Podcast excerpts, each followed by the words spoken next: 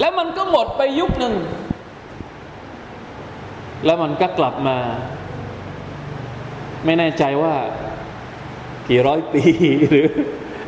อัสตัฟุรุลลอฮฺวะตุบิละคงคงไม่นานนะ ไม่นานหรอกเมื่อก่อนก่อนหน้านี้ เรื่องพวกนี้ยังไม่มีเปิดเผยมากมายถึงขนาดนี้ แต่ทุกวันนี้เหมือนกับพยายามอย่างมากเลยบางพยายามที่เขาพยายามอะของคนที่สืบทอด ไอ้นี่มา แล้วเขาใช้ศัพท์นี้ด้วยนะครับ คนที่มีพฤติกรรมแบบนี้เนี่ยเขาใช้ศัพท์ในภาษาอังกฤษเรียกว่า พวกโซโดไมต์หรือโซโดมีลองไปหาดูในวิกิพีเดียมีบอกมีบอกนะมันน่าคิดมากเลยว่า เฮ้ยนี่อัลกุรอานพูดมา 1,400 กว่าปีนะ พูดมาทำไมอะเพราะ อัลกุรอานกำลังแก้ไขปัญหาของมนุษยชาติ และอัลกุรอานเป็นคำพีอมตะ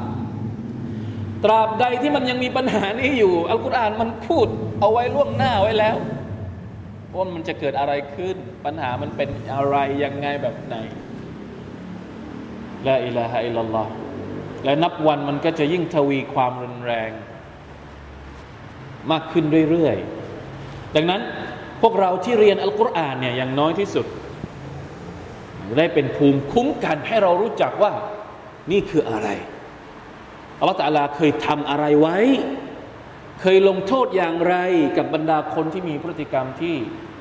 น่ากลัวแบบนี้วะลัยยาซุบิลลาฮ์มินซาลิกจริง ๆ แล้ว